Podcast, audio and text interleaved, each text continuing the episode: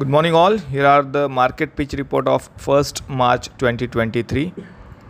In the last trading session, Nifty once again closed in a bearish way and closed at 17,303 level. Nifty closed negative for the 8th consecutive day.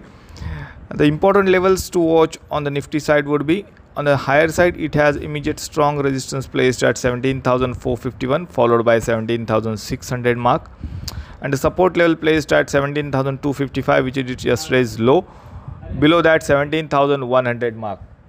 On the bank nifty front bank nifty closed yesterday at 40,269 the resistance level should be placed at 40,385 followed by 40,550 and the support level should be placed at 39,940 and below that 39,600 level. So that's all for today. Thank you and have a profitable trading session